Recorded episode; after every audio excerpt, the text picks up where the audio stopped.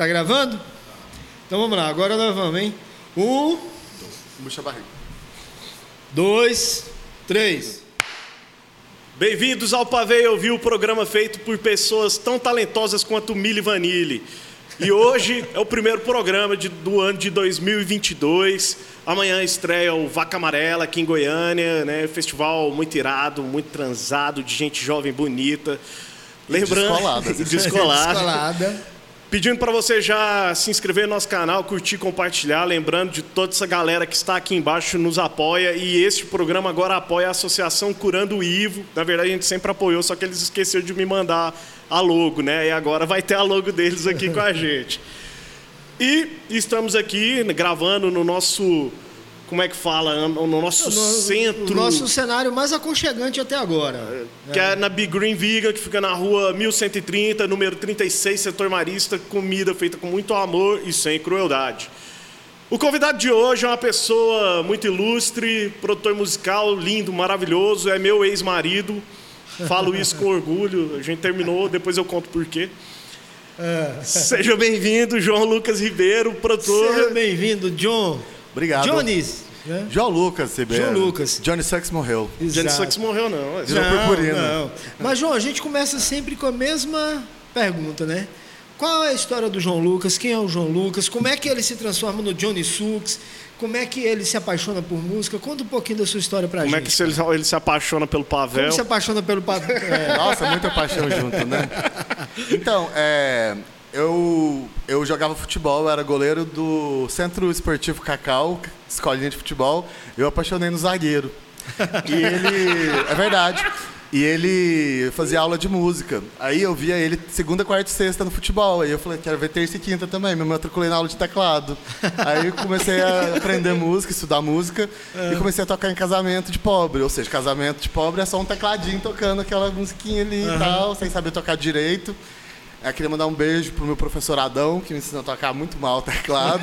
Mas foi muito importante tudo isso. Porque... Mas o professor era bom, pelo menos? Cara, sim, ele é um professor bem conhecido ali no Jardim América. Conheço vários cantores sertanejos hoje. O Anderson do Mr. G aprendeu a tocar violão com ele. Ele era um professor de bairro que dava aula em casa, ele e a esposa, os filhos aprenderam a tocar e tal. Tem uma história muito bonita no Jardim América.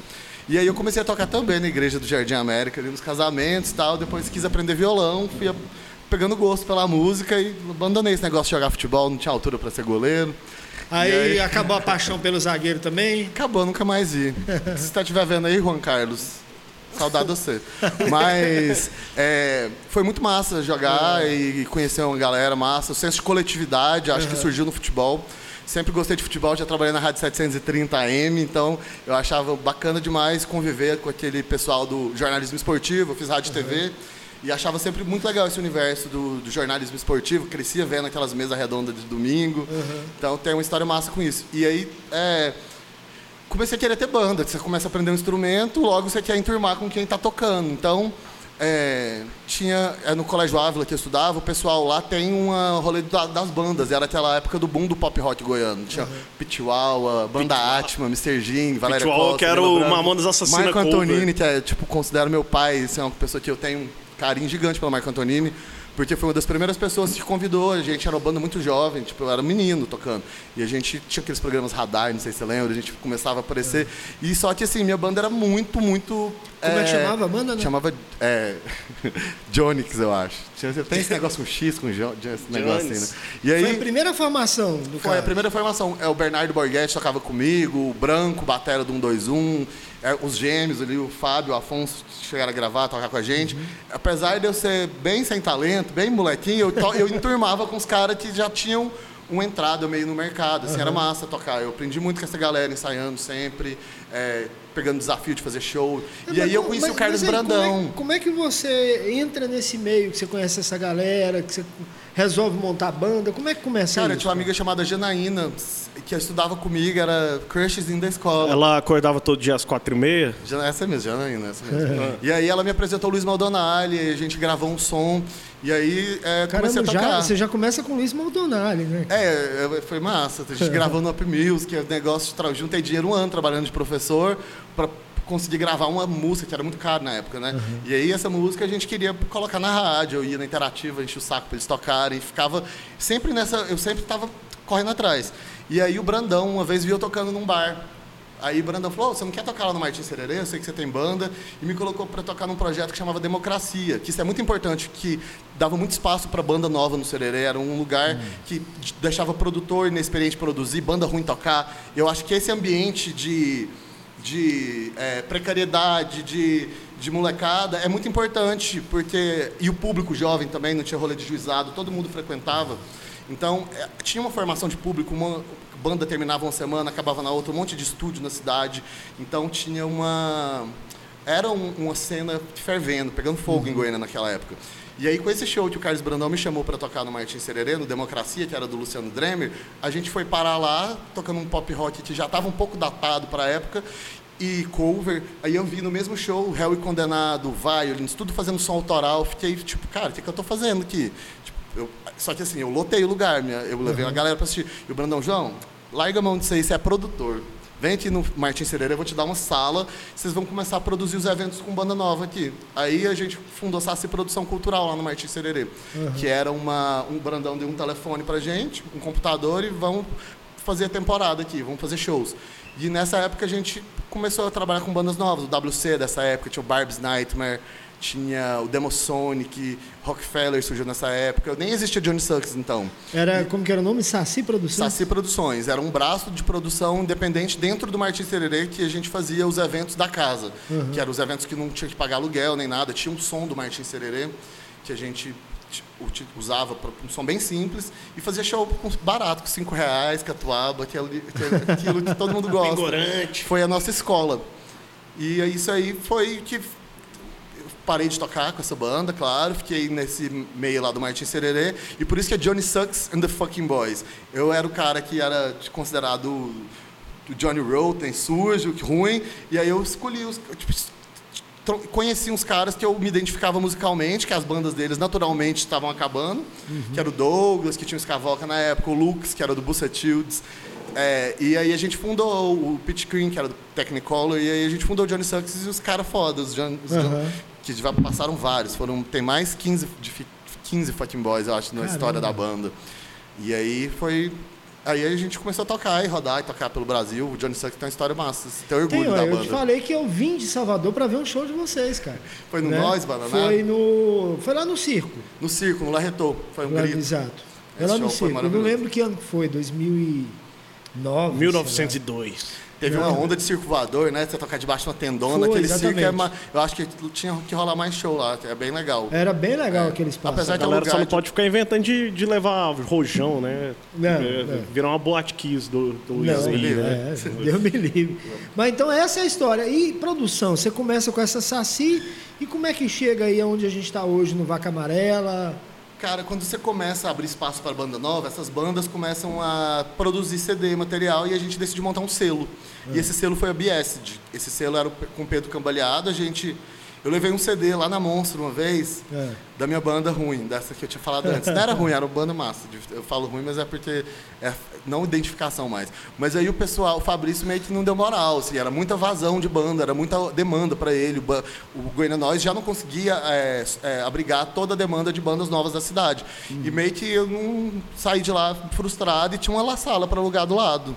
E aí eu, a gente falou, ah, vamos montar um selo aqui do lado, porque sai um monte de banda e a gente pode trocar ideia com essas bandas. aí a gente decidiu fazer um o show. garimpo do garimpo. É, gente, aí foi, a gente começou a conversar com as bandas novas, o pessoal da Monstro super deu apoio pra gente. É, o Léo Bigode foi sócio de uns shows nossos no começo, o Fabrício Nobre também. Eu ajudei a fazer curadoria das bandas novas que tocavam no Nós e no Bananado, eles sempre deram espaço para ouvir. Ai, João, qual é a banda nova que tá rolando agora? Me ajuda a escolher as bandas do início. Uhum. Porque os caras já estavam casados, meio que não frequentavam mais o rolê da noite, né? Então a gente teve um espaço, uma abertura muito boa do pessoal da da, tanto da Monstro quanto da Two Beers, que fazia muita coisa uhum. na época, né? Mas na ABS você, vocês tinham um apelo artístico, graficamente falando, Sim. muito grande. O Pedro Cambalhado é muito responsável por isso, ele era designer, então a gente tinha os vinil, os, os CDs R's, mas dentro de uma capinha, tipo como fosse um vinil, sempre com acabamento bonito, a gente preocupava em decorar o palco, em deixar o sererê bonito, a gente tinha esse negócio de bicha da fita crepe, que gosta de fazer tudo bonitinho, com tal. E é muito massa, porque a gente eu acho que a gente levou um pouco o padrão das coisas naquela época para bandas novas. E foi bem aceito por quem estava já no, no Eu lembro, mercado. assim, eu não sei se é eu que tava muito doidão, mas eu lembro de ver meninas usando bolsa. Da Biest, da Biest e tal, Tinha uma tipo, coleção uma de grife. camisetas. A gente É. fazia merch quando nenhuma banda fazia merch. A gente fazia muita camiseta. A gente pagava as contas do nosso, da nossa, do nosso escritório com camiseta de. tanto das bandas quanto camiseta engraçadinha, tipo. É, emo, não sei o quê, pumba, não sei o quê. Inclusive, a gente teve vários processos de direito autoral. que o, o Pedro Cambaleado deve estar. Não deve ter dado nada, na verdade. Mas a, a gente tinha uma sala linda na- lá no Shopping Mill, cheia de vinil é, no- nas paredes. A gente fazia. Vendia muita camiseta, e a gente começou a fazer bastante shows e lançar bandas até de fora. A gente lançou o N de Belo Horizonte, que era da mesma geração do Dor e tal, um pouco depois. E é, a gente lançou, a gente conversou para lançar o primeiro disco do Macaco Bond, e acabou sendo lançado Monstro, em parceria com, a, com, a- com o Espaço Cubo de Cuiabá. A gente teve uma entrada massa, de, a gente chegou a lançar quase 20 discos depois da Biest virou Fósforo, né? Mas vários, a gente tem vários títulos dentro de bandas de Goiânia, quanto bandas de fora. Charme Chulo, Madame Satã do Pará, Charme Chulo é de... Madame Satã, Madame. Satã, a gente lançou um EP Caramba. deles. A gente lançou o Charme Chulo de Curitiba, que é muito legal. Revolt de Cuiabá. A gente tem um Revolt. catálogo bem bacana. E Revolt é como é que foi essa transição e por que que ela aconteceu, né? Esse É. de, de Biest para fósforo. Então, eu briguei com o Pedro Cambaleado numa pecuária de Goiânia. é, é clássica essa cena. A gente tava tocando e a, Johnny, e a época do Johnny Sucks, deslumbre, aquela loucura toda, Johnny Sucks no palco. E eu era produtor e artista. E por um momento, o Johnny Sucks subiu na minha cabeça. Eu achava que eu era o Johnny Sucks. E loucuras e mil grau. E a gente produzia. E o Pedro, com certeza, devia ser foda. O cara, o produtor, aguentar roqueiro doidão que é produtor, mas também está no palco e evento. E a gente chegou a brigar nesse, nesse dia. Não uma briga de continuamos amigos logo depois, mas assim, ele cansou desse negócio.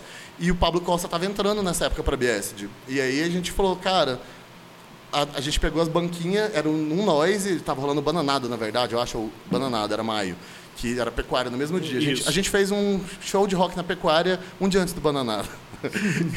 e aí é, a- gente foi pro, Goiânia, pro Bananada, já era fósforo, já tinha uma identidade. Foi num dia, de um dia pro outro, já a gente, vamos tocar fósforo. E aí tinha o CD do Bang Bang para lançar pela BS, ia ser o primeiro disco prensado que a gente ia lançar, que acabou sendo o primeiro disco prensado pela Fósforo. É o 001 da Fósforo, é o Bang Bang Babies. Mas aí a Fósforo então começa você e o, e o Costa. Eu, Pablo Costa, nessa época. E tinha Juju também, o Degeras. A gente sempre teve um, um sistema coletivo de trabalhar, tanto no É, começo é, da é isso que eu ia dizer, assim, você sempre teve esse perfil da coletividade. Sempre, tanto com banda como com produção. A gente, vários jornalistas já passaram pela assessoria de imprensa da Fósforo e hoje foram para jornais, a Aline Mil, a Paola, é, o pessoal de design, a gente já trabalhou com o It, que hoje é do Bicicleta Sem Freio. O It estava começando a faculdade, ele fazia os nossos flyers, hoje um cara está pintando muro no Brasil inteiro.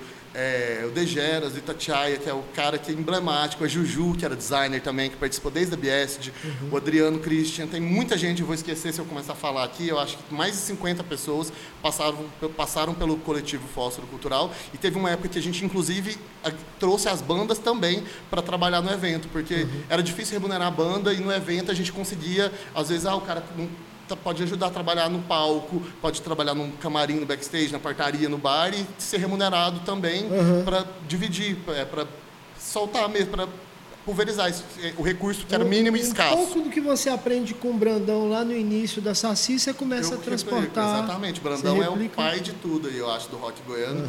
Tem s- é, é uma, é uma pessoa muito importante para pelo que existe na cidade hoje, eu acho que o Brandão tem um papel fundamental Tem. na organização disso tudo. Por mais que pode não ser planejado, mas eu acho que o instinto dele de dar, ele bate o olho e fala, não, esse é meu filho, esse aqui é meu filho, não sei o quê. Inclusive o menino que vai abrir o Vaca Amarela é o é, ai, não posso esquecer o nome dele. Mas é o primeiro show dele, ele vai me perdoar. O Brandão que indicou, ele vai ser o primeiro a se apresentar. Quem quiser saber da programação do Vaca Amarela, pode ir lá no Instagram, É, que tem todos no os site, nomes. E o artista, o e o artista também, que vai abrir uma das noites do festival, é indicação do Brandão. Indicação do Brandão, você só acata, porque você pode Não, o saber Brandão, que ele o tem alguma Brandão tem a referência dele da época do Pio Vargas. Eu tô falando então de Exato. final dos anos No 80. teatro, na Eu poesia. era moleque, cara, era. Eu tinha Carlos 12 Brandão. anos. Final dos anos 80, início dos anos 90. Eu tinha 12 anos, né? 12, Eu vou fazer 14 piada, anos, não, não olha pra mim, não. É. Achei que eu uma piada do. É. Não, Não precisa. Mas enfim, assim, então, já tá é, dos festivais de cultura no interior. E aí eu lembro da gente pegar um ônibus. Cara, eu tinha 14 anos de idade, eu entrei num ônibus aqui em Goiânia para ir para Monte Alegre. Fica lá depois de Cavalcante, enfim, para um festival de cultura. Um moleque de 14 anos entra num ônibus, um monte de artista. Poeta, músico, era Walter Mustafé, Luiz Augusto Mauri Garcia, essa galera né? Ela escorrentina e tal, fumando maconha, e o molecão lá de 14 anos perdido. E era tudo assim meio que. Tinha o um dedo do Brandão nessas organizações, sempre, cara. Sempre. Sempre, tem, sempre tem o, o dedo do o Brandão. O Chorinho, que é um dos projetos que mais deu certo na cidade de cultura popular, é um projeto do Brandão. O uhum. Jazz no Senioro, aquelas produções do Senioro. É, o espaço que o rap, os molecados, o pessoal do é. rap tem hoje na cidade, é, é muito brandão. Não, nós, inclusive, encontramos com ele lá no, no lançamento da programação do Vaca Amarela e reiteramos o convite aqui. Brandão, você é o próximo entrevistado. Bom demais. É, Joãozinho, então vamos lá. Vaca Amarela chegando. Isso. É, como que, assim, porque tem aquela cobrança, né? É, muita gente, ainda mais galera que viu todo o começo dos anos 2000 ali, fala, pô, mas era um festival de rock, e hoje tá trazendo esse pessoal aí, nada a ver e tal, pá. O que, que você tem a dizer para esse pessoal que, que cobra isso, né? Cobra isso até do grito rock, né? Que virou o grito tal. E quero também saber se a gente vai ter esse ano. E, o que, que você tem a dizer sobre isso, né? Essa questão da, da diversificação que, que tomou conta do, do festival. O Rock in Rio não é só mais banda de rock. É, eu acho que o rock hoje ele é muito mais do que uma banda de rock. Eu acho que tudo é, virou música urbana em festival. Eu acho importantíssimo agregar o que a juventude está ouvindo, o que a juventude está produzindo e o, a voz, o que eles têm a dizer. Então eu acho que um moleque que ouve Emicida esse, esse, e, e tem a sua voz e o que ele fala para o mundo é isso, eu acho que ele é tão mais roqueiro quanto um menino hoje que está querendo aprender guitarra no apartamento dele, não fazendo julgamento de valores, mas eu acho que é, é rock and roll também, é, o, o funk, o movimento do Mas hip hop, eu... é, a, a, a, ocupação LGBT da música moderna hoje, a Glória Groove. Eu acho a Pablo Vittar mais rock and roll e mais metal e mais punk que um monte de punk de hoje em dia que está sendo punk aí. O que a Pablo Vittar significa, o, o rompimento de barreiras, o, o, o, o que ela significa uma um, como ela mesma diz, um viadinho de peruca que saiu do Maranhão, que tomou sopa nas costas quentes, que sofreu homofobia, que era julgado pela voz, pelo desengonçamento, por tudo, virar a maior artista do Brasil hoje em números, tipo, de, artista pop. É, tem uhum. a Marília Mendonça, claro, que é, de números bateu todo mundo, mas a Pablo hoje é a drag queen mais, mais ela é mais seguida que o RuPaul. Então, é, é, é toca no, no mundo inteiro, representa marcas importantes. E ela tem o, o que dizer. Eu acho que a atitude dela é rock and roll. Então, eu acho que o rock é muito mais que uma banda tocando guitarra. Eu amo e acho incrível tá rolando um, um, uma, uma, volta de bandas de rock com um perfil transgressor, tipo uma Maneskin hoje italiana é uma banda que eu acho que traz o espírito rock and roll de novo para um patamar de TikTok. Às vezes o povo fala uma banda de TikTok, mas não, é uma banda que trouxe o rock safado, rock uhum. sacano de novo pro, pro mainstream. Então eu acho muito importante essa volta do rock, mas eu acho tão rock and roll quanto a Carol Conká, por exemplo. O que a gente mais ouviu foi a Carol Conká cancelada, o que vocês estão fazendo? Mas a gente conhece a Carol Conká e trouxe ela para Goiânia desde quando ela era uma mulher, trazendo a voz de, dela para uma mulher preta, trazendo a voz dela para o rap, que era um ambiente super machista. Então, uhum. é, é, a gente reconhece muito a importância dela e, e, o público mesmo que curte o show dela, que vai no show dela, não comprou esse cancelamento dela midiático e tudo isso que aconteceu por causa de Big Brother. Ela continua sendo uma das mais ouvidas dentro do segmento dela, lançando disco e meio que deu uma voltada mesmo para a base dela também. Está tocando nos, nos, lugares que eu acho que ela nunca devia ter saído. Se, uhum. se eu tenho uma crítica a fazer para ela, foi que ela se achou um dia mais artista e mais celebridade do que música, do que uma, uma, uma cantora, uma artista que, que, que dialoga com o público que faz show. Porque tem muito artista hoje que ele vira contratado Deslumbra. da Globo para aparecer em todos os programas isso. da grade da Globo e tá ali só falando. Uhum. Eu acho isso meio frustrante. Perde a sua essência. Perde a essência. Mas você sai vou, da vou... rota de fazer show e de turnê. E a Carol voltou para esse, esse mercado que eu acho bacana estar tá com ela voltando. Uhum. Primeiro festival é, grande, com, com diversidade, é, é- Não, eu acho muito importante. É, O cancelamento dela é midiático, a gente sabe disso. Né? Se ela errou e ela Tinha reconheceu o erro, né? tinha, tinha que ter. E nada melhor do que uma vilã mulher e preta. exatamente. Né? Nada melhor do que bater numa mulher preta. Né? É, Se esse- for, essa é a cultura. Teve, muita, muito, teve, teve Não, teve- vários é, participantes do do Teve shows homens que fizeram teve- coisa muito teve pior homens e cis brancos lá que fizeram coisa pior Tel que Becker. batido. Esse é né? maldito. Mas assim, vamos voltar ao início, cara, eu faço o julgamento de valor que você disse que não faz. Eu acho que, assim, o rock ele é atitude. E aí se um cara do funk, a Glória Groove, ela fala coisas hoje que o Cara, a Glória Groove é, pura, é uma roqueira. Ela fez uma- questão de vir com banda e não com Exato. DJ apenas. Ela falou assim: Cara, eu vou tocar num festival de música Cara, independente, eu quero ir com a minha quem banda. Pega, quem pega, como que, é- como que era o nome da Glória Groove? O, é, Daniel? Daniel, é. Quem pega o Daniel se apresentando lá naquela época, lá no... Já foi do Balão Mágico, se ninguém, se É. o pessoal pode pesquisar. Ele foi da segunda geração do Balão, do Balão Mágico. Mágico. Cantor mirim do Raul falar. Gil, Quem pega dublou ele? Aladdin na tele- é, no, no cinema. Ele é um, Exato. um, um artista É um multi- artista multi, multi. E assim, Dança, o que o, canta. cara fa- o, o que ela fala, o que a Glória fala, é o que os roqueiros falavam nos anos 70. Liberdade. Entendeu? É, por exemplo, eu tenho muitos amigos que odeiam o Maneskin. Fala, ah, o que é essa música xarope e tal, molecada xarope. Cara, nem você tá fazendo o que fazia antes. A molecada tá trazendo uma, roupagem nova e um recado novo.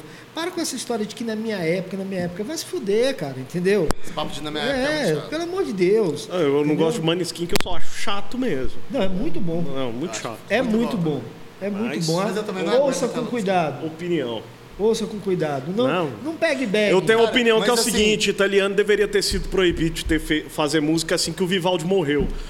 É, é a minha opinião. Não, É- cara, pelo amor de Mas- Deus. mas outra Rita coisa. Pavone, velho. Não, não. Rita Pavone Eu é vou pra mais, eu caralho. falo de Laura Pausini. Eu vou, Laura. Pausini. É, mas assim, a gente vai entrar Cara, nisso. Laura Mas assim, Pausini. pra quem fala de, de Vaca Amarela não é rock, cara, o Dead Fish vai tocar no Vaca Amarela, o Overfuzz vai tocar no Vaca É. Amarela, o Drive vai tocar no Vaca Amarela. Só para falar três nomes foda de banda de rock que vão tocar no Vaca Amarela. Gasp, banda de menino tocando, novinho, tocando rock, garagem, massa de Goiânia.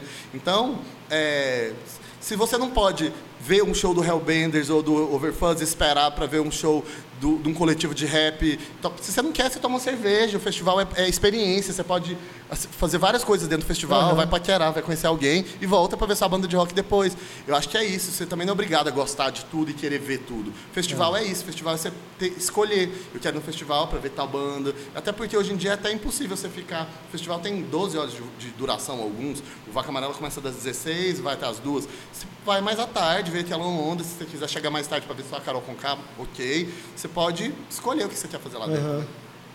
É. Show de bola. Escolhas. Pois é, como é que tá a programação esse ano? Mas eu queria que você fizesse também um- uma retrospectiva aí do seu primeiro Vaca Amarela, o passar dos anos, as experiências que você teve, as histórias, as proibidas e as. Proibida E não, é. O Vaca Amarela é, é muito legal porque assim, a- o que eu falo que a cara do Vaca Amarela é a continuidade dele, porque ele nunca deixou de acontecer em nenhum ano. Ele só ia deixar de acontecer em 2021, mas essa versão de janeiro agora corresponde a, a a- é, seria a, vi- a, a vigésima edição vai ser em janeiro porque ela só foi adiada de setembro para janeiro. Então a gente sempre, por questão de ser o primeiro evento a voltar presencial no Centro Cultural, então a gente preferiu não fazer uma live e fazer presencial não com não igual antes porque tem um novo normal que a gente vai conviver eu acho muito tempo com isso tudo e a gente está se preocupando muito com isso. A gente vai exigir segunda dose de vacinação de todo mundo que vai. A gente conseguiu uma parceria com o laboratório. A gente vai testar toda a equipe todas todas as uma amostragem de banda. Que aí não tem re- recente a gente vai fazer. Estamos tentando uma parceria para tentar levar isso para uma esfera pública também, de fazer uma campanha e a gente vai atender o limite de, de porcentagem de pessoas, não vai lotar o espaço um tanto que não pode e, e ter esse cuidado, vai ter álcool em gel para todo lado, todo mundo com máscara na hora que tiver pelo menos é, sem estar com- consumindo, sem estar bebendo.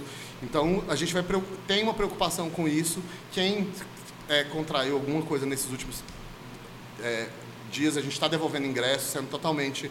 É, porque a gente quer que o rolê continue. Então, o Vaca Amarela, independente de qualquer coisa, ele está acontecendo. Quando não foi possível, a gente fez live. O, o- último foi uma live só aberta para. E foi bom, Foi bem bacana a gente bom. conseguir um alcance de mais de 20 mil pessoas assistindo durante todos os, durante os dois dias de, de Vaca Amarela e foi bem e, e como foi live, a gente teve show de amigos do Uruguai que mandaram vídeos pra gente, de amigo da Holanda, o Rodrigo Feoli mandou um vídeo direto da Holanda, é o Max Capote do Uruguai.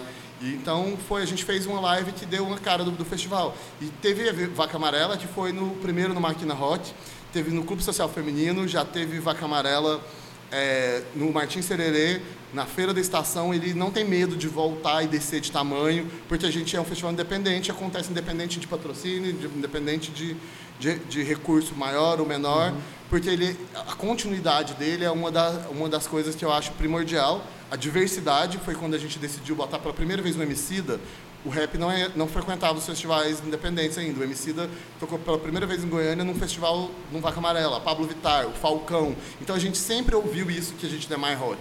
Porque a gente bota o Diego de Moraes, um artista de MPB que a gente começou a trabalhar, um bando tocava no Vaca Amarela, os rappers da cidade, o Discreto. A gente já trouxe o Edistar, a gente sempre, sempre teve uma ala, a gente brinca a ala geriátrica do Vaca Amarela, o Edistar veio, o Lenny Gordon veio, guitarrista da Gal Costa, a gente, é, o Kid Vinil veio pro Vaca Amarela com Magazine, foi incrível ter um cara desse gabarito tocando no festival, é, Patife Band, com a, foi Caramba. maravilhoso. Então a gente tem uma, uma- umas, pre- umas preocupações de diversidade e isso era uma coisa que o Pablo Costa deixou de legado pra gente. O Pablo Costa sempre tinha essa, essa, essa postura de, ô João, vamos botar isso aqui, vamos abrir o festival, vamos pôr um rap. O Pablo Costa sempre foi cara visionário, muito importante na formação do que o festival é hoje. Até o Vaca Amarela é um filho do Pablo Costa, que ele deixou de presente pra mim. Tá vendo? Tem separação que dá certo, Lucas. No caso a minha e a sua, não deu nada. Mas o Pablo Costa Ó, foi um... mas, Um- um mas eu, eu já ouvi bola. choro de gente falar que o Vaca Amarelo foi um festival que roubaram, vamos dizer assim. Me tomaram o Vaca Amarela. Quem Eu- fala isso? Não, não posso falar. Fa-. Eu trabalho com nomes. Não, não, não Com certeza o Pablo Costa não foi. Não. Não, o Pablo Costa não. O Pablo Costa, Ah. no- na, na entrevista dele com a gente, ele fala tão bem de você quanto você Exato. tem falado dele aqui. É, o Pablo e Costa ele fala pegou dessa. just- e- e- Ele falou de uma coisa que é o que eu queria pegar agora, inclusive. Desculpa cortar a fofoca. Ah, mas o Sem vé- fofoca o não é bom, o- velho sempre Então corta. vou voltar pra fofoca, porque depois eu queria pegar o discurso do Pablo Costa que você teve o mesmo aqui pra gente entrar numa outra discussão. Vamos lá. Não, tô- um dia eu tava sentado num, num bar aqui muito famoso aqui de Goiânia e tal, e Uhum. tinha um cara falando. Cara, o que mais tem é gente falando que foi dono da Fósforo, dono do Vaca Amarela. E falaram, Exato. já pedi. Ou eu passo na porta do Martins Cereiro no meu evento, o povo falou, chama o João Lucas pra mim, ele é meu amigo, ele vai me passar, isso aqui, tô trabalhando. Então o povo é louco. Nessa cidade todo mundo acha que faz parte de uma coisa. Se trabalhou um dia, tem gente que é louca, o povo é surtado. Mas com- quando você trabalha com coletividade, com muitas pessoas trabalhando, sempre vai ter um ou outro que não fica feliz com um rompimento de alguma coisa. Mas isso é o, o, o ônus da- de trabalhar com coletividade, co- com- nessa, nesse sistema. Mas eu acho que vale a pena, ac- acima de tudo, porque todo mundo que já passou por, por essa história, eu sinto mais gratidão, mais companheirismo, mais preocupação em saber se está rolando massa. Então, é, é virou meio uma familhona mesmo. Assim, esse papo de família parece papo de emo dos anos 90, dos anos 2000, não, né? mas- Mas é uma, uma galera. Isso é coisa de Dom, Dom, verdade, Dominique assim, Toretto, rapaz, é, família. Na verdade, é inclusive, isso. inclusive é, eu possivelmente posso estar me desligando da, fo- da Pois é, foto é- nos próximos capítulos. Eu ia aí. entrar nessa Porque questão. eu, eu também já tenho uma galera, uma molecada que já tá tomando conta do festival, que já tá mais inteirada com tudo. É, tem um- tem uma, uma galera que faz esse festival andar. E Pois isso é. que me dá tranquilidade de tentar fazer um festival corrido do começo do ano até agora. Foi muito pouco tempo de pré-produção.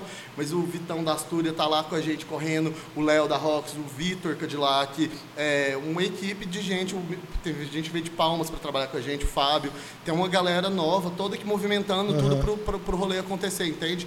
Então eu me sinto já meio que assim, olha, eu, eu quero fazer coisa nova. Eu não acho mais legal essa emoção tão grande de chegar ao festival, risco de cancelamento, ainda mais com tudo isso agora. É, é uma coisa que não que eu quero cada vez mais não sair porque não tem como eu abandonar isso de uma vez, Mas assim, ficar tipo, dando uns conselhos, igual o Pablo Costa ficou no início conversando, Tá. e deixando a molecada tomar conta da coisa, porque eu acho que é ciclo. Se o Vaca Amarela tá até hoje desse jeito, e a fósforo rolando, é porque a gente respeitou o ciclo das pessoas e os momentos, e chega uma hora que eu acho que é a hora, e eu acho que tá próximo. Ô, João, deixa eu te falar. Se pegar a entrevista com o Pablo Costa, esses cinco últimos minutos que você falou aqui agora, ele falou provavelmente quase com as mesmas palavras. No mesmo sentido do que você disse, quase que com as mesmas palavras. Olha, eu cansei. Você lembra de falar isso? Eu cansei da, da, da emoção, da tensão. Chegou uma hora que aquilo já não era mais produtivo para mim, chegou uma hora que era cansativo. E aí tinha uma geração nova construindo a coisa. Eu queria entrar justamente nessa discussão. Com toda essa, essa, essa política sua, da coletividade, do, do Pablo Costa também, tudo, essa geração nova entrando, talvez esse seja a sua última participação como assim, Como mais- frente do Vaca Amarela deve ser como a última, frente talvez seja a última. Eu posso estar na- ajudando em curadoria, alguma coisa, em Uhum. projetos paralelos, estou sempre presente. É um filho meu e eu não quero deixar ele perdido Claro. no mundo. Esse molecada tem que trabalhar direito, fazer direito, que eu vou puxar a orelha. Mas é uma coisa que eu acho que a decisão é deles, o risco é deles. Eu não quero mais estar assim, envolvido como eu sempre estive. Mas é outras coisas, novos projetos e coisas que eu sempre quis para a minha vida, Uhum. que eu acho que está chegando a hora. Diga, Ah, Ombre, quais são os projetos? Alguns você pode falar, pelo menos? Não, é, é- eu, eu tô querendo trabalhar mais com, com gestão pública, com, com espaços culturais, não sei ainda como vai ser, mas eu tô querendo entrar para somar né, de- desse outro lado, que a gente Carlos sempre Brandão, criticou. segunda etapa. Eu penso em seguir os passos do Carlos Brandão, exatamente, penso e estou me preparando para isso. Aham. Então, é, ele é uma das pessoas que mais me aconselha, que eu sempre pedi bênção. Ô Brandão, você acha que é a hora? Você acha que é isso? E ele me, sempre me apoiou. Pablo Costa foi uma das pessoas também que eu mais conversei nessa mudança toda. E é, me sinto preparado, me sinto tranquilo e, e decidido já para tentar procurar outra, outras coisas. E com uma boa retaguarda da equipe que está Com contigo certeza, que eu hoje. tenho né? certeza que eu tenho, deixei um legado, deixei uma história, é, cuidei bem. Claro que eu fiz um monte de, de, de cagadas, mas quem não fez, eu acho que a gente aprende muito errando. É. E o Vaca Amarela e a gente foi isso, é um organismo vivo que vai. E é isso. É jeito- tem gente que trabalha com a gente que fica. tipo, que chega na última hora para trabalhar, para pegar produtor de planilha mesmo, aqueles produtores que a gente Aham. contrata quando precisa, e chega e fala, vai, vocês são loucos, vocês têm tudo na cabeça. De repente chega e pega uma agenda ali com tudo anotado, um monte de, um monte de, do- de documento de Word, porque eu não faço planilha. Eu pego no Word e pá, pá, pá, pá, pá, pá, pá. Eu- é meu jeito de trabalhar e o povo- às vezes assusta. Por isso que eu sempre tive que trabalhar com uma pessoa um pouco mais certinha, porque assim, aqui saiu um monte de ideia, um monte de. Eu sei tudo que tem que acontecer no evento, está sempre na minha cabeça, mas sempre tem uma pessoa que chega e amarra ali, organiza para formatar tudo, porque isso é muito importante. O Pablo Costa era o fera das planilhas. A gente usa a planilha do João Paulo, da Camila Cortella até hoje, de espelho, para poder fazer outra partilha antiga. E é isso, o pessoal vai saindo da Foster, vai deixando legados, vai deixando. É, é- é um pedacinho de cada um que está nesse lugar. Assim, a Foster é um pedacinho de um monte de gente que eu guardo um carinho especial, de verdade. A, a Naya, gente. O que, que a Naya foi na fala? A Naya é uma das pessoas que tinha que ter uma estátua da Naya. A Naya foi uma Só de ter paciência, ter, ter trabalhado com Amor, você, carinho, né? principalmente. É muito relação de, de irmão. É, Joãozinho, voltar a cantar. Hã? E voltar a cantar. Eu lancei um disco chamado João Canta Brandão, que é totalmente diferente de tudo que eu já fiz na vida, né? Que é um disco de brega, um disco popular, que foi produzido pelo Goiaba e a Bruna Mendes. João Canta Brandão, só músicas do Carlos Brandão com outros compositores. Tem música com Walter Mustafé, tem música com Fernando Perillo, tem música com... é, muitas com Gustavo Veiga, que eu acho que a dupla Carlos Brandão e Gustavo Veiga é, ali é o que tem de melhor na música do estado de Goiás. E a gente queria dar uma roupagem um pouco mais nova, da, do MPB um pouco mais moderna para aquilo ali que estava sendo feito, porque Brandão sempre foi muito gravado por cantores clássicos de Goiás, né? Marcelo Barra, Maria Eugênia, fizeram isso, Cláudia Vieira, fizeram isso com maestria e com a respeito, acho incrível o trabalho, mas eu sentia falta de ter uma coisa mais nova também, uma, uma roupagem Uma de arranjos, de com arranjo. produtores novos, tanto é que o Goiaba e a Bruna Mendes, quando produziram o disco, eram tipo bem jovens. Hoje já tem uns 5 anos esse disco, eu acho, mas ele está disponível nas plataformas e foi uma realização também que eu queria fazer de um, de um trabalho não foi uma homenagem ao Carlos Brandão, mas é um trabalho que eu sempre me identificava com as letras dele, porque uhum. são letras que eu me via cantando. Eu só gravei o disco porque me identifiquei muito com aquelas composições. E é um disco que eu também tenho um carinho bem, bem grande. Uhum. Tá. É, mais uma coisa voltando para o festival, que agora vamos entrar, eu vou entrar num assunto. Houve deu... boatos que eu vou cantar nesse Vaca Amarela, hein? Ah, tô... é? é? Uhum. Essa, aí, essa aí é nova. É nova, só vai ver quem estiver lá. Então, depois de manhã, né? Depois de manhã. Ah, não, amanhã, amanhã. Amanhã. Amanhã. É, amanhã, sexta e sábado. É o seguinte. O, teve um assunto aqui que deu pano para manga. Devido ao crescimento de artistas que só bandas tributo, artistas de tributo. Né? Sim. Né? Ah, óbvio que a gente não vive mais a, a, aquela, como é que a gente pode dizer, fartura, aquela, aquela quantidade de banda que a gente tinha no começo dos anos 2000 até os anos 2000 inteiro, né? Hoje a gente não tem, hoje a gente vê muita banda tributo, e é muita. Né? O Ícaro deu um, de, um, depoimento que ele fala que ele não gosta. É, foi polêmico. Foi Cara, polêmico. Se você quer fazer uma banda tributo e cover, faz direito, faz bem feito, pelo amor de Deus. Primeira coisa é essa. E assim, como a gente falou que o rock virou coisa de tiozão, não sei o quê, o tiozão quer ir pra um lugar que tem mais conforto, ouvir a, a banda. Então eu acho ok quem tá nesse mercado e faz bem feito, as casas. Tem muito. O povo do Vikings é parceiraço, foi nosso apoiador do Vaca Amarela, foi super solista, ajudou os músicos que estavam na pandemia, precisando, manteve. Rodrigo do Bolshoi é um cara que faz os que está aí há anos e faz uma coisa bem feita. O Taberna do Ogro, o cara tem um, negócio que vive um tempo. Eu acho que também chegou uma hora que negócio de noite tem, você tem que ver o, o, o, o lado financeiro e, e para sobrevivência. Claro que tem um monte. O, o Metrópolis era uma casa de rock, depois começou a virar DJ, e hoje é isso. As coisas vão se transformando, eu acho. Eu acho que o, o rock autoral tem que entender. Esse termo hot autoral é ridículo também, né? Porque hot é hot. É. Mas assim, o, é, o hot que é cover, o outro é só no, o hot é hot, o outro é cover. O hot autoral é. Então, eu acho que tem que se reinventar mesmo. Eu acho que os espaços públicos têm que voltar mais, dar mais incentivo para ter evento de banda autoral. Eu acho que é, as leis de incentivo estão voltando. Essa lei Aldir Blunt foi muito importante para, apesar com todas as falhas, erros, não vou é, é, é, passar pano para nada, mas eu acho que foi executada.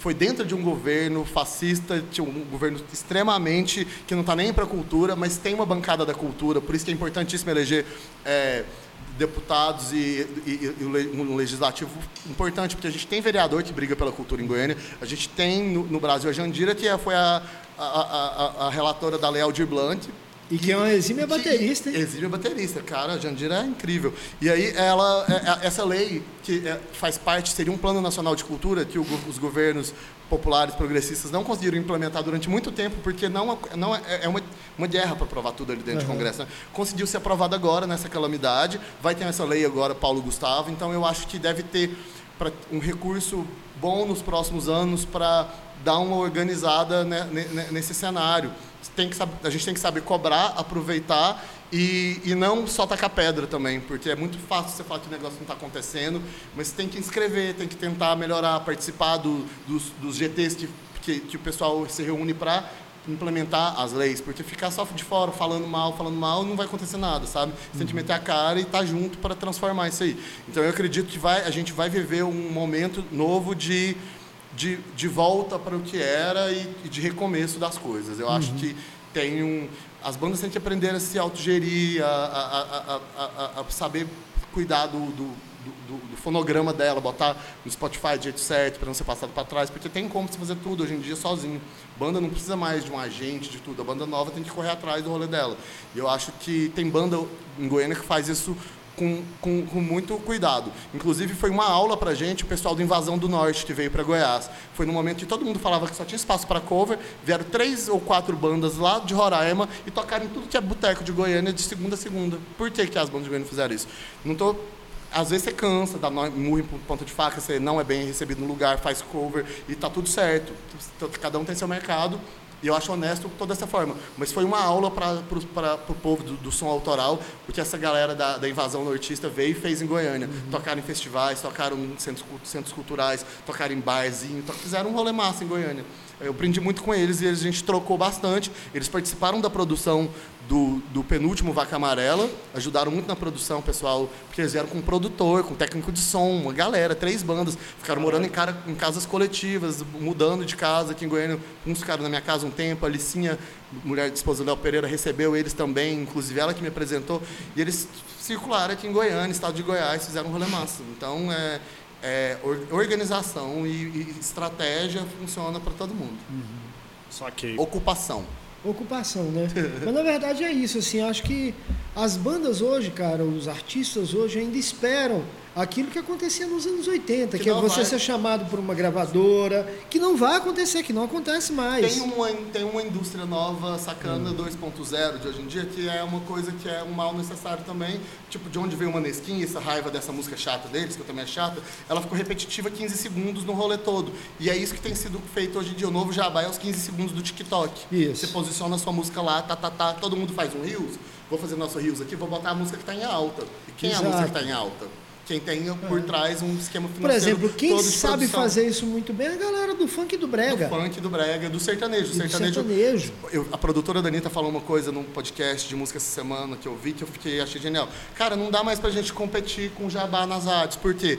O sertanejo vai lá e compra a rádio. Ele não paga pra passar a música, ele, isso, compra, ele a compra, a rádio, e só toca sertanejo. Exato. É. Como que você vai competir Como com é essa indústria? Você vai competir com isso? Entendeu? Complicado. Pois é, mas assim, é, essa coisa da coletividade, essa coisa da iniciativa, é uma coisa que você mesmo falava. É, em alguns outros podcasts você já falou sobre ah, isso. que a galera tem união a galera entre tem eles. União. Eles têm união entre o eles. O lance de banda nova sempre abrir para banda que está mais bem posicionada. Ok, falava que a galera do funk tem união. Tem também. Do rap tem, tem união. Do rap, e a galera do rock às vezes fica nessa. Não, do rock aqui era, era o seguinte: tinha até um meme que explicava, era cena local Aí era um dando paulada no outro, assim, ó.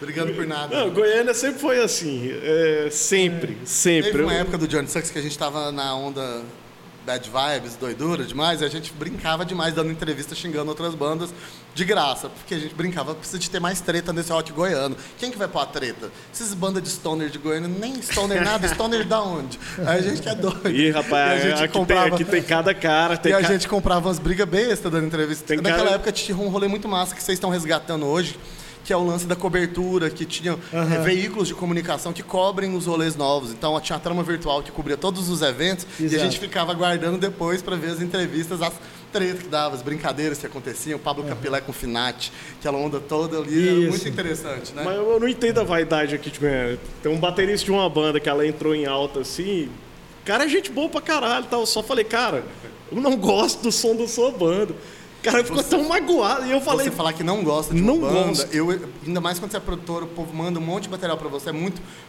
Mas chega uma hora que uma insistência tão grande, você fala, olha, é isso. É isso mesmo. Mas é, é ofensivo demais, né? É muito, é muito. E, é, e, é, e, não tem nada. Você, às vezes você não gostar de um som, não se identificar com ele, não significa que é ruim. Às Exato. vezes não faz parte do Exato. seu. Do, do seu Exato. Do, do, seu universo. Ou não, ou, ou não é porque não toca no Vaca Amarela que não é massa. Tem um monte de banda massa que não tem a ver tocar no festival. Que é um festival mais jovem, mais da diversidade. Como é que eu vou botar uma banda que tem, tem, tem, não encaixa algumas coisas. Por mais que o Vaca Amarela pegue diversidade e tudo mais, algumas coisas não, não, não, não fazem encaixar. perfil. É, Por vai... mais que a diversidade tenha um perfil, alguma uhum. coisa que tem que ser levado em consideração.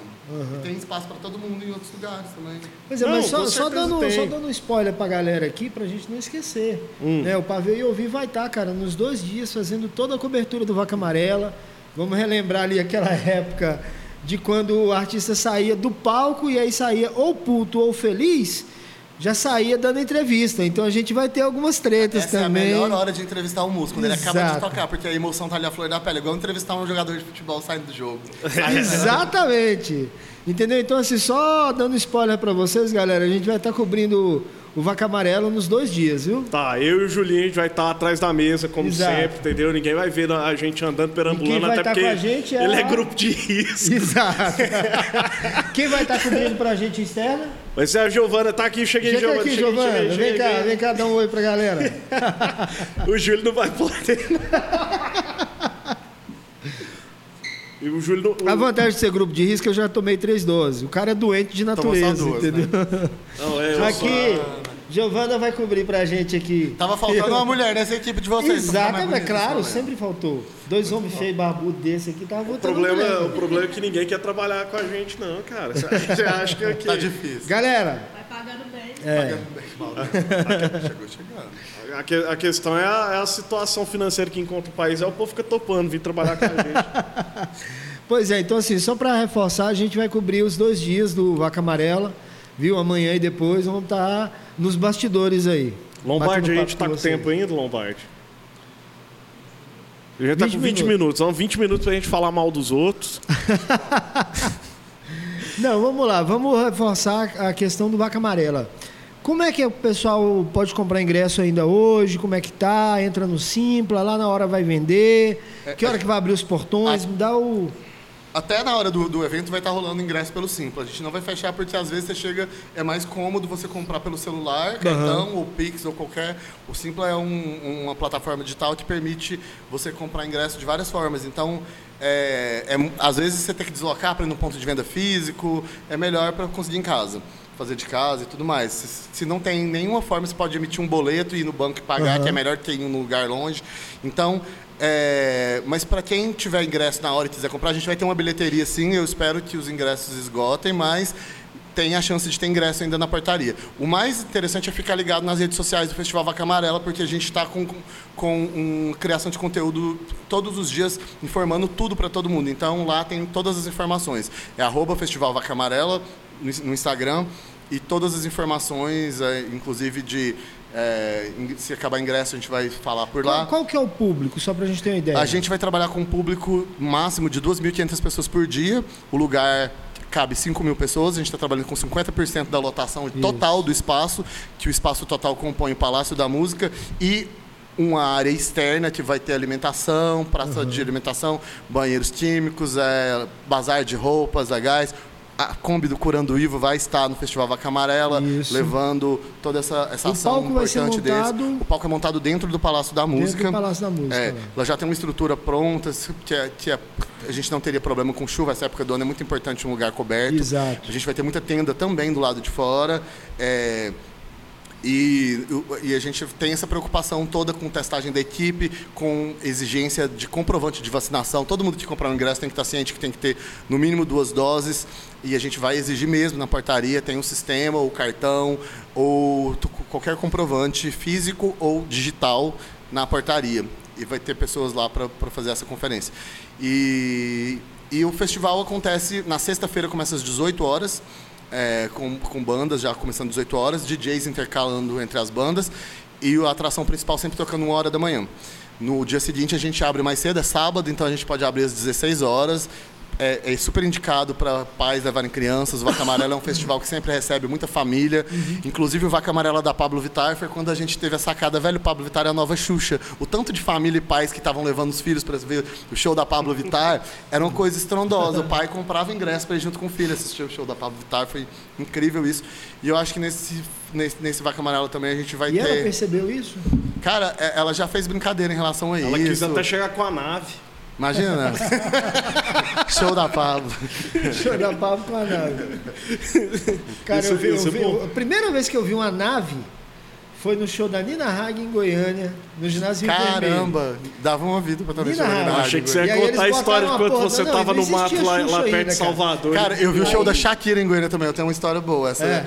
Esses shows que tinha em Goiânia nave antigamente é uma começou a descer e começou a tremer, e começou a balançar. E ela abriu a porta e começou a gritar. E foi um caos. Só Nem que era uma garota. alemã tocando em Goiânia. Foi no Teatro Rio. Vermelho? Foi no Teatro Rio Vermelho. lá Aí foi uma alemã, cara, tocando em Goiânia, gritando, a porra balançando e tal. Foi um caos, cara. Mas foi legal. Nossa, foi incrível, legal. E imagina, claro, né? o Supla namorava com ela na época. Tava, devia estar juntos, né? Tava junto. Suplão tava aqui? Tava. Suplé foda. Cara, o dia que o Supla me ligou de madrugada foi um dos dias mais surreais da minha vida. Yo, papito! E eu que é? achei que era um trote, tipo, velho, o que, que cara tá falando? Vai, é não, é mas deixa eu dormir. O Supla ligou querendo tocar no Vaca Amarela. Aí ele ficou insistindo a noite inteira, ligando. Não, é o Daniel Beleza que passou meu seu contato. Aí eu falei, é possível isso. é mesmo. Aí eu. Cara, isso de madrugada. Você, que, que você E não... querendo, o, o irmão dele também já me ligou e ficou conversando horas, tocando ideia, o João. Só que é uma, ele tem uma big band, é impossível Isso. quase trazer ele pra. Só que ele chegou a tocar no Bolshoi, foi massa que deu certo. O, a- o Supla também tocou no Bolshoi algumas vezes. Esse povo tem dinheiro pra tocar onde eles quiserem, né? É, É, exatamente. E é massa demais, é uma carreira sólida. Por mais que não tenha público, às vezes. Não, mas tem o projeto dos dois lá, os dois. Brothers of Brasil tocou o, o mundo todo. Foi um, eu acho o projeto mais bacana recente do. Supla, esse, que mais tem a ver com. Porque mistura bossa nova com punk, né? Então eu É. acho bacana. Gente, eu esqueci. O Rodolfo tem uma tatuagem do Supla, velho. Podia ter pedido pra ele mostrar. No dia do episódio Rodolfo? tem, Rodolfo Moraes, velho. Ele tem a- Caramba. ele tem a tatuagem da motocicleta endiabrada. Eu tenho a tatuagem do Lou Reed, você quer ver? Manda aí. Você já viu, você De quem? do Lou Reed. Do Reed. Ah, eu tenho, eu tenho um- eu- eu- nós conhecemos uma pessoa, vamos resumir, que tem a tatuagem do Silvio Santos. Ah, né? sim. Pô, eu tenho. Não, tem a tatuagem do Silvio Santos e do Sex Pistols, o. o- Não, aquele lá é o Dinheiro Preto. As tatuagens mais bizarras que uma pessoa tem de outra pessoa, pra mim, são as do Cajuru. Ele tem uma tatuagem do Datena, uma da Adriane Galisteu e uma da Cláudia Leite. O Cajuru tem essas Cajuru, tatuagens. Pesquisa aí na internet, no. Google, tem pra todo mundo ver. Não, não pesquisa não. Não, cara. não, do Cajuru eu não pesquisa nada. Não precisa pesquisar nada. Vamos voltar ao festival. Então é isso aí, vamos trabalhar com esse público, vai ter ingressos lá na hora e tudo. É, vai ter uma praça de alimentação incrível, com diversidade, que também é um lema nosso. Cerveja nossa é uma cerveja local também, como eu falei, das bandas locais e diversidade, qualidade. Não é a cerveja local, é a cervejaria aqui. artistas É verdade, você- a cervejaria dos Astúria. que você falou que o Brandão indicou, a gente vai ter a filha do Aline. Discoteca Nina Fratari vai Fratari. estrear nos palcos como DJ. Estreia mundial de Nina Fratari tocando K-pop. Vai ter K-pop no Vacamarão. Exatamente, set de. K-pop. Que massa. Você que já massa. viu o Lady Baby? Não, eu gosto de BTS. Não, eu vou te mostrar Lady Baby, velho. Lady Baby é, é fenomenal. Não, Sério eu mesmo, gosto não. de Blackpink. Não, Blackpink. Cara, Lady Baby é o cara, ele é um cara barbudão, bombado, foda, vestido de Sailor Moon cantando. Cara, a- a- essa, essa, essa história da cultura pop na Coreia e a transformação da Coreia pela cultura e educação é um exemplo que eu acho para qualquer Não, país. geral, é. porque não é só Porque a música, economia cara. criativa transforma bairros Exato. periféricos, transforma a vida, né? E, e você transforma toda a área da arte, não é só a questão da música. Você teve o cinema, você tem a as, as séries mais rentáveis produzidas pela Netflix foram coreanas. Coreanos, a Coreia do Sul tem uma. entendeu? Tem uma, é, tem eu não tô uma falando só de daquela round. Como é que é? Round Sei lá, eu Six. não assisto. Round, é, round six, Não, não, é só aquela não, galera. Parasita, tem outras muitos, séries. tem muitos diretores foda. Muito bom puta que diretor. pariu, cara. Eu, não, eu não assisto essas coisas, não. cara. Que não, assista, assista, vale a pena. Cara, Mas eu, vamos eu lá. virei, eu virei que tipo de tiozão, eu assisto History on E o que, Demand. que você tá fazendo com esse dente de. eu fico- Desse dente eu de perdi meu dente, porra. Isso é coisa de rap, é coisa de K-pop? Isso é- é isso, é, isso aqui é coisa É new de metal, pirata. né? Pirata. É pirata. Pirata. É De coisa de tatuador. eu, eu sou, eu sou o... Não, não vou falar nada, não. É coisa de tatuador, mas vamos voltar lá. Vamos voltar. Você tem a estreia de Nina Fratari como DJ. Rangel, que é o, o, o artista do Brandão, eu lembrei o nome. Rangel tocando. São essas duas estreias. O Adriel é um, um músico excelente de Goiânia. E que- você cantando. Não, eu, eu- eu não vou Eu cantar. pego na sua mão. Eu, a reza a lenda que vai Reza a lenda que tem uma participação minha num show. Descubram qual show Johnny é. Sulks. Exatamente. Bom. Eu próprio. Quero só ver. Eu estarei lá para ver e para entrevistar o Johnny no Não, final. você fica no- nos camarins, isso é grupo de risco. Grupo de risco. Rapaz, se você conseguir man- se manter como eu, você está no lucro. Lógico que eu não vou, eu morro antes. Pois é. Vamos lá. é, vamos entrevistar o Johnny Sulks, porque aqui a gente está entrevistando o João Lucas. Então, Lucas, exatamente. Aí lá Graças depois a do Deus, show- né? Lá depois do show eu quero entrevistar o Johnny Sulks. Vai rolar. Vai. Então Vai, fechou. Sexta-feira. É. Fechou, Lombardi. Vamos preparar para vamos, vamos, vamos preparar para encerrar. Você faz um. é, um- É, primeiro, vamos agradecer a presença ilustríssima. É, foi muito bom ter você porra aqui. Obrigado. Foi ótimo. É, vamos, vamos fazer outras vezes, assim como quando você tiver novos projetos, novos Isso. novos tudos aí, né? Assessoria de imprensa bota uns, uns- umas mentiras ali e manda pra vocês pra gente chamar. Vamos, Por vamos, favor. vamos, vamos criar, vamos criar o, ta- o tabloide digital, saca? Cara, eu sempre achei que tinha que ter uma página chamada Fofoquind. Anônima. Calma. Vem aí o curta menos. Vem aí o curta menos. Porque tem um curta mais, né? Calma que tá vindo o curta menos. o curta menos. Calma, eu vou, eu vou tomar muito Você vai ser o. Léo Dias tá do, do, do, spoiler do rock. do nome, Não, né, eu vou ser. Outro- Você sabe que é outro- cara do TMZ que só fica com a, com a garrafa, o frasco na mão assim atrás rindo, eu vou ser ele. A gente já tá Super dando spoiler apoio. do nome, o outro lado vai querer processar a gente antes de começar. Foda-se. Ninguém- é curta menos, não tem nada a ver. Não tem nada a ver, mas enfim. Vamos lá, galera. Primeiro agradecer a você, João, pra gente foi um privilégio. Lembrando a galera que amanhã e sábado, Vaca Amarela, Espaço Sexta, Oscar. Niemeyer. ó, Tá vendo? É, amanhã e sábado. Ainda, bem- ainda bem porra. que a galera do, do Curanuí vai estar lá, ó. O cara, ter- tá, o cara tá lesado, velho. Tá um Amanhã, cano é de- sexta, É amanhã, sábado. é Não, sexta você falou amanhã, sábado. sábado. Amanhã, sábado. Amanhã e sábado. Amanhã é o, sábado, ó, é o quê? grupo de risco aqui é, Grupo de é- risco é é o lesado. Sempre, sempre. Sempre foi. É o- Amanhã e sábado quer dizer o quê? Não, só Sexta amanhã, e sábado. Amanhã e sábado. bom, então. Vai. Enfim, amanhã e sábado estaremos lá cobrindo. Agradecer a nossa equipe, cara, porque nada aconteceria sem o nosso lindo Iago, que é o cara do som, e o nosso lindo I- Iago. Não, agora foi foda, você sabe por quê? Não, agora foi foda. Eu tenho dois sobrinhos, um chama Yuri e o outro chama Iago. Vem cá. Yuri e Iago. aí você Yuri, me ó. Yuri e Iago, eu tô trocando vocês dois por esse aqui, viu? Esses dois sobrinhos, Yuri e Iago, eu não quero mais não. Eu quero só o Yuri. Acaba de me chamar de lesado e é o nome do cara tem Vitor, vem cá, Vitor. gravando junto toda semana. Não, cara, eu tenho. é sério, eu tenho dois sobrinhos gêmeos, chama Yuri e Iago. Vitão. Vitão, Nosso Roman é, Polanski. nosso Roman Polanski, o outro lá é quem que você falou? Quem? O É Lombardi. o Lombardi, Lombardi. Lombardi. Lombardi, Roman Polanski. Tá muito bem esse programa. Tá, e agora a Giovana vai estar aí com a gente Isso. Fazendo bagunça no Vaca É. Amarela. Travessura. Agradecer a Big Green por abrir aqui o espaço pra gente, a casa mais aconchegante que a gente já teve até hoje. Já, com Isso é certeza. fato. um ambiente sensacional, o rango melhor ainda. Podia até servir rango pra gente, sem uma sugestão, enquanto a gente grava. Não é indireta. Não. Não é indireta. Tá bom, galera, valeu, obrigado. Esperamos vocês amanhã e sábado no Vaca Amarela Com o Iago. com o Iago e o Yuri e o Vitor.